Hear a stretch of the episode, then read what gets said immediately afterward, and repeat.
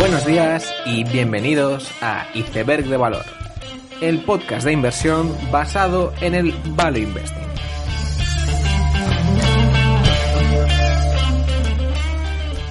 Bienvenidos los seguidores de las acciones preferentes, bienvenidos a Iceberg de valor. En esta tercera semana de septiembre hemos tenido bastantes operaciones corporativas en Europa, entre ellas la ampliación de capital de I A G, algo que no sorprendía mucho teniendo una pandemia global como la que tenemos, algo similar a la ampliación de capital de Unibail. Una de las operaciones corporativas más importantes de Europa ha sido la de Altice, donde el multimillonario y actual propietario del setenta y siete coma seis por ciento de las acciones ofrecía comprar al resto de accionistas por una pequeña prima del quince por ciento, lo cual pues habla del oportunismo del señor Draghi frente a la crisis generada por el covid diecinueve.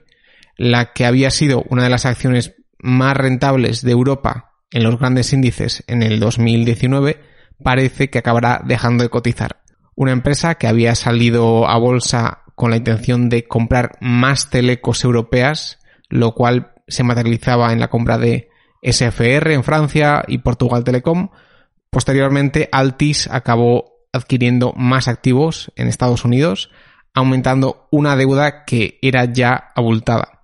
Esto finalmente acabó con la spin-off de Altice Estados Unidos, que fue bastante reciente, e incluso con esa spin-off la deuda de Altice Europa era muy grande y en general era una empresa con una estructura corporativa compleja, con subsidiarias con diferentes niveles de apalancamiento. La situación de Altice no era muy diferente al de otras telecos europeas del estilo Telecom Italia, y creo que por eso mismo más de uno de estos casos acaba o bien opada, ya sea por los private equity o presa de activistas, como ha acabado pasando con Telecom Italia. Una operación similar, aunque en un sector completamente diferente, se daba también hace un par de semanas en Rocket Internet, cuyos propietarios decidían delistar las acciones con un pequeño premium sobre la cotización reciente. En este caso también se trataba de un negocio poco afectado por el COVID, pero que había perdido todo el glamour por parte de los inversores, hecho que aprovecharon los propietarios para lanzar una oferta de compra por el resto de las acciones a un precio muy por debajo del net asset value de la compañía. Pasando a Estados Unidos, esta semana teníamos la tan esperada salida a bolsa de Snowflake, que ha alcanzado precios equivalentes a múltiplos de triple dígito de ventas, algo que suele ser muy poco habitual en compañías establecidas y maduras, en lo que probablemente ha sido la O P V más caliente del año dos mil veinte. La otra empresa de software con bastante renombre que salía a cotizar era JFrog, ya bastante a la sombra de Snowflake, e incluso ya en un tercer escalón de popularidad salía a cotizar SumoLogic.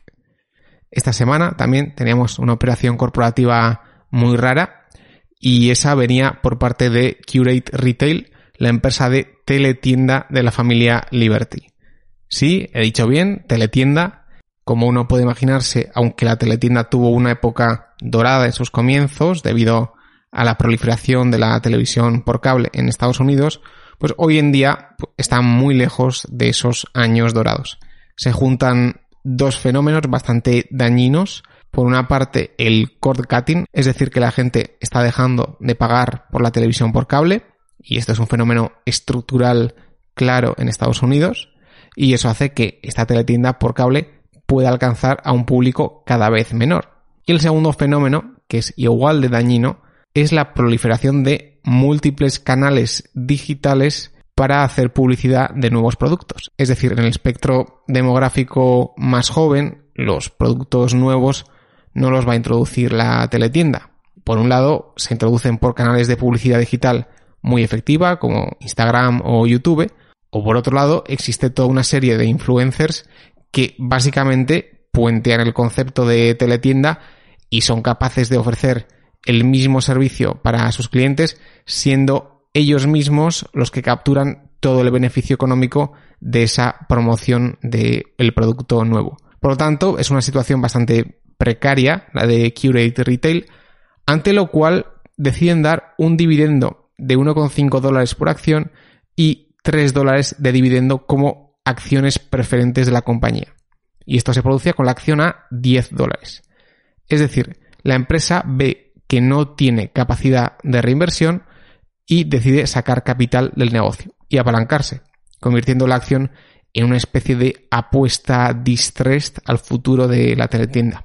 Personalmente, yo no tengo ningún interés en este negocio por los problemas que tiene de valor terminal, pero sí que me parece, como concepto, interesante el apalancar muchísimo la empresa cuando se ve que no hay nuevas oportunidades de reinversión. Y ojalá más empresas hicieran este tipo de operaciones que, en ciertos casos, creo que puede sacar a la luz bastante valor. Finalmente, ya haciendo referencia a dos episodios muy recientes del podcast, Chamath Palihapitia anunciaba que su última SPAC se fusionaba con Opendoor, que sería el tercer actor en los marketplaces inmobiliarios en Estados Unidos, junto a Redfin y Zillow. Y lo más surrealista de esto es que este viernes sabíamos que Chamath presentaba no una ni dos, sino tres nuevas SPACs a cotizar. Evidentemente, mi opinión es bastante clara sobre este tema y creo que Chamath se está aprovechando y enriqueciendo de una forma masiva del sistema. Y no me extrañaría que el que es visto ahora como una especie de gurú tecnológico, dentro de cinco años sea visto con otros ojos en retrospectiva. Y por último, la otra referencia a episodios pasados es que Garrett Motion, la división de turbos de Honeywell de la que hicieron spin-off, anunciaba que se está planteando la bancarrota por sus pasivos por litigaciones de asbestos, para que luego uno se fíe de las spin-offs de Honeywell. Paso ya al tema del episodio, que trata sobre acciones preferentes de compañías cotizadas. Lo primero de lo que quería hablar es que, aunque a menudo únicamente se habla de las acciones de las empresas, es decir, del equity, existen múltiples formas de beneficiarse de la buena o no tan buena marcha de una determinada compañía. Por un lado, existen todo tipo de niveles de deuda, es decir, con distintos tipos de senioridad, ¿no?, como se suele decir, dependiendo de cómo de cubiertos están con los activos de la empresa. Y entre esta deuda y las acciones o el equity se encuentran instrumentos híbridos como la deuda convertible, es decir, deuda que tiene un cupón menor pero tiene la posibilidad de ser convertida a acciones a partir de un determinado precio, o las preferentes. Aquí hay que decir que nos podemos encontrar con múltiples variantes de estos instrumentos. Por ejemplo, un instrumento muy poco habitual son las T E Us. Las Tangible Equity Units. Hay muy pocas empresas que utilicen estas fórmulas, pero se trata de un instrumento que combina, por ejemplo, dos acciones más un valor preferente de diez dólares y el conjunto en total recibe un cupón trimestral como una acción preferente normal. Básicamente, las T E Us funcionan como acciones normales con un extra de pseudorenta fija. Hace unos años, T E Us los tenía M T S Corp, una compañía de sensores, y hoy en día las tiene G F L, por ejemplo, una empresa de recogida de basuras canadiense. Las propias preferentes también tienen múltiples variantes, como las preferentes de cupón flotante que tiene Thomson Reuters, cuyo cupón está linkado a cierto interés interbancario canadiense. Y luego existen, pues, preferentes acumulables o no acumulables, que lo que te dicen es si un dividendo no se paga, si se acumula para pagos futuros o no. Finalmente, ya en una posición de peor seguridad por activos de balance que las propias acciones ordinarias, tendríamos instrumentos como los derechos o los warrants. Bien, esto era la primera parte de la explicación, que es la parte teórica. En un segundo punto, querría tratar lo que ocurre con las acciones preferentes en momentos de pánico. Esto me parece importante porque la explicación que he dado puede llevar a pensar que las preferentes son un activo que, al parecerse más a la deuda, se deberían comportar mejor que las acciones en los momentos de estrés de mercado. Sin embargo, y esto es lo curioso, Esto no siempre es así. Debido en parte a la iliquidez de muchas acciones preferentes, es posible que en momentos de estrés bajen más o igual que las acciones ordinarias.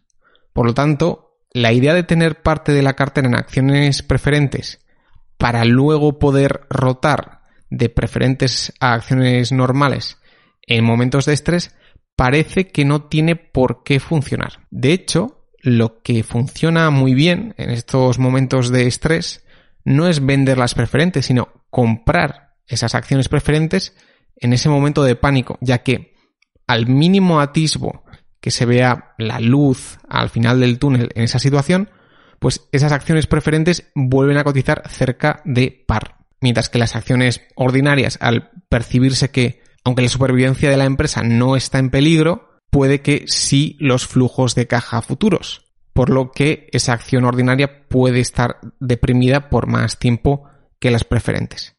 Si estudiamos el comportamiento de ciertas preferentes en marzo, veremos que esto fue así. La pregunta aquí, por lo tanto, y es lo que me lleva a mi tercer punto, es: ¿son estas bajadas en momentos de estrés de las preferentes únicamente causa de que muchas de ellas son ilíquidas? Es decir, ¿es un fenómeno meramente fruto de la iliquidez? Y mi respuesta es que no. Puede tener sentido que ciertas preferentes caigan mucho en momentos de estrés. Y la razón de ello es que la junta directiva puede anular el dividendo de las preferentes si así lo estima necesario. Y esto ocurre. Y de hecho en marzo ocurrió en varias empresas. Por lo tanto, es en esos momentos donde estas acciones preferentes con dividendo anulado pasan a estar en tierra de nadie, donde por un lado ni tienes el upside ilimitado del equity y además no tienes el cupón que te esperabas. Y es ese territorio gris, o al menos la potencialidad de la suspensión del dividendo, lo que hace que esta situación, estas grandes bajadas en preferentes, ocurran. Y sobre este tema quería poner un ejemplo de marzo, que es M F A Financial. Esta empresa es un REIT de hipotecas americano que tiene preferentes. Estas empresas, las M REIT, son muy sensibles a la liquidez en el mercado de hipotecas, evidentemente, y otras variables económicas. ¿Qué es lo que ocurrió? Que antes de que la Fed tomara parte, estos M REITs se encontraban en una situación terrible a mediados de marzo. El timeline de los hechos fue este.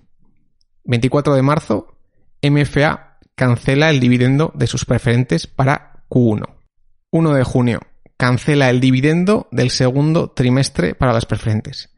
Finalmente, la situación se tranquiliza y el uno de julio vuelven a instaurar el dividendo, con lo que el treinta y uno de julio pagan el dividendo de Q uno más Q dos.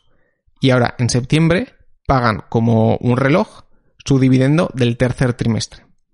Es decir, en resumidas cuentas, en marzo la empresa entra en pánico, anula el dividendo de las preferentes, estas preferentes se van a diez centavos sobre el dólar, es decir, del par que es veinticinco, se fueron a dos dólares, pasa un tiempo, la situación se tranquiliza, el dividendo se vuelve a instaurar y las preferentes por el camino multiplican por diez. Evidentemente, invertir en M F A Financial, un M REIT, en marzo hubiera sido una apuesta arriesgada. Pero en retrospectiva, pues me parece curioso la mecánica de anulación de dividendo y cómo finalmente se reinstaura, no se han saltado realmente ni un solo cupón en todo el año y las preferentes, pues, de camino han multiplicado por diez. Por lo tanto, y como resumen, en este episodio quería remarcar que un instrumento supuestamente tan aburrido como las preferentes puede dar muchísimo juego y tiene unas mecánicas propias y unos dilemas muy particulares, especialmente en situaciones de gran estrés e incertidumbre, ya que muchas de ellas entran en un territorio de dividendo o cupón anulado, lo que lanza muchísima incertidumbre sobre el valor intrínseco de esas preferentes. Y la pregunta que muchos harán es: ¿Quedan todavía empresas con preferentes con dividendos anulados desde marzo? Y la respuesta es que sí, porque yo sí que las he encontrado. Pero como siempre, yo querría recomendar ser cautelosos con estos casos, ya que cada uno de ellos tiene unas particularidades muy concretas y uno tiene que ser capaz de decidir si la suspensión de dividendo ocurre porque la empresa está casi en bancarrota y las preferentes, por lo tanto, valen cero, o si por alguna particularidad concreta ese dividendo se va a restituir. Por lo tanto, como siempre, no hay atajos, no hay recetas y, como siempre, pues esto va de estudiar, hacer una estimación del futuro y, como siempre, esto va de tener razón, que es lo único que importa. Con esta idea termino el episodio. Espero que os haya gustado. Dadle like, suscribíos, haceros miembros si os gusta el contenido que publico. Nos vemos la siguiente semana y seguid aprendiendo.